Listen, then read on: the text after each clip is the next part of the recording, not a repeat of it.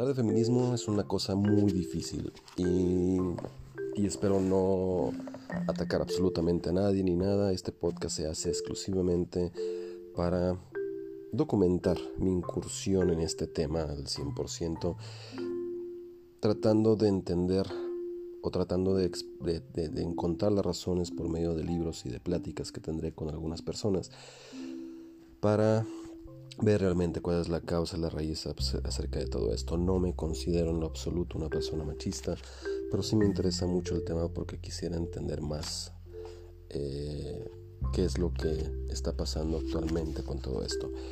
Por lo cual, este primer podcast lo enfocaré en uno de los libros que he leído últimamente, eh, que se llama Teoría de King Kong.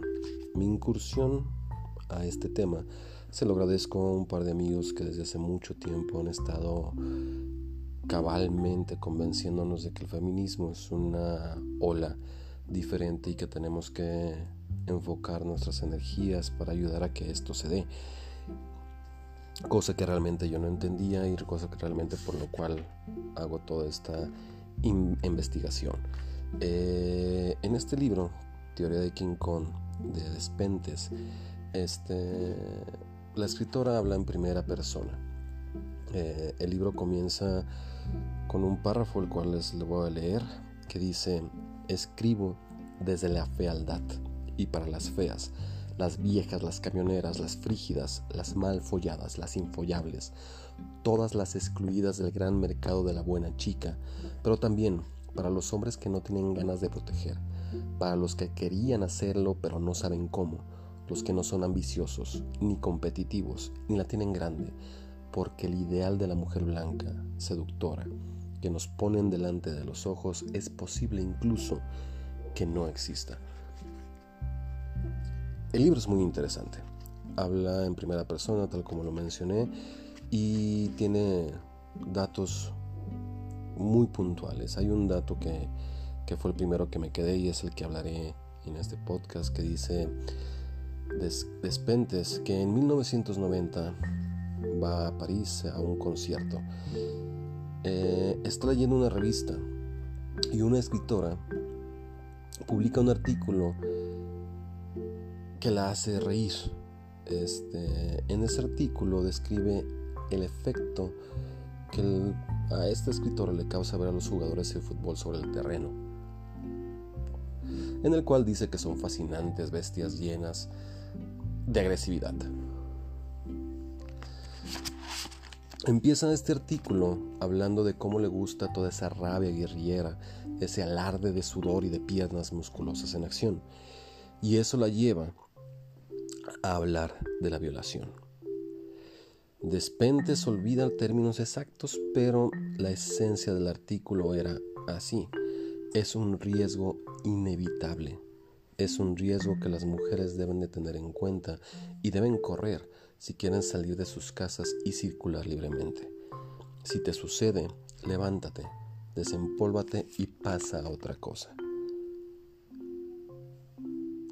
En su momento, Despentes confirma que le da rabia, pero después termina diciendo que por primera vez alguien valoraba la capacidad de recuperarse de una violación, más que explayarse en la serie de traumas de forma condescendiente.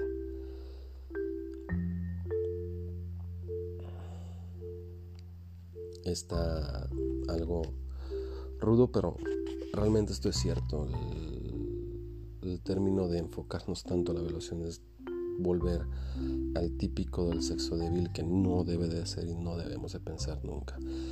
Eh, también dice que en el verano del dos mil cinco está frente a esta escritora realizándole una entrevista para un documental. La misma escritora que escribió este artículo acerca de, de los futbolistas y que es la insurrección, y terminó hablando de la violación, ¿no? Eh, ella dice que en los años sesenta, en los campos universitarios, se encerraba a las chicas en los dormitorios a las seis de la tarde, mientras que los chicos podían hacer lo que querían.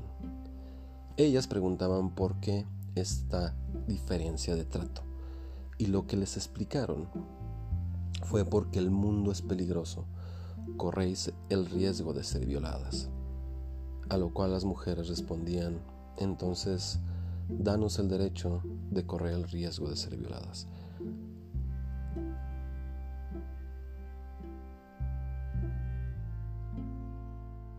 Entonces, eh, digo, sí hay muchas cosas que se deben de leer y que deben de, de tomar en cuenta acerca de este, de este libro. Se los recomiendo ampliamente, principalmente para que lo lean los hombres. Eh, el término machista ya no debería de, ya no debería de existir. Ya es algo que ya... ya en esta época ya no no, no va y es algo obsoleto. Eh, así que digo, el podcast o este podcast, la intención que tiene nada más es crear un histórico acerca de mi perspectiva acerca de todos y cada uno de estos libros feministas que empezaré a comentarles.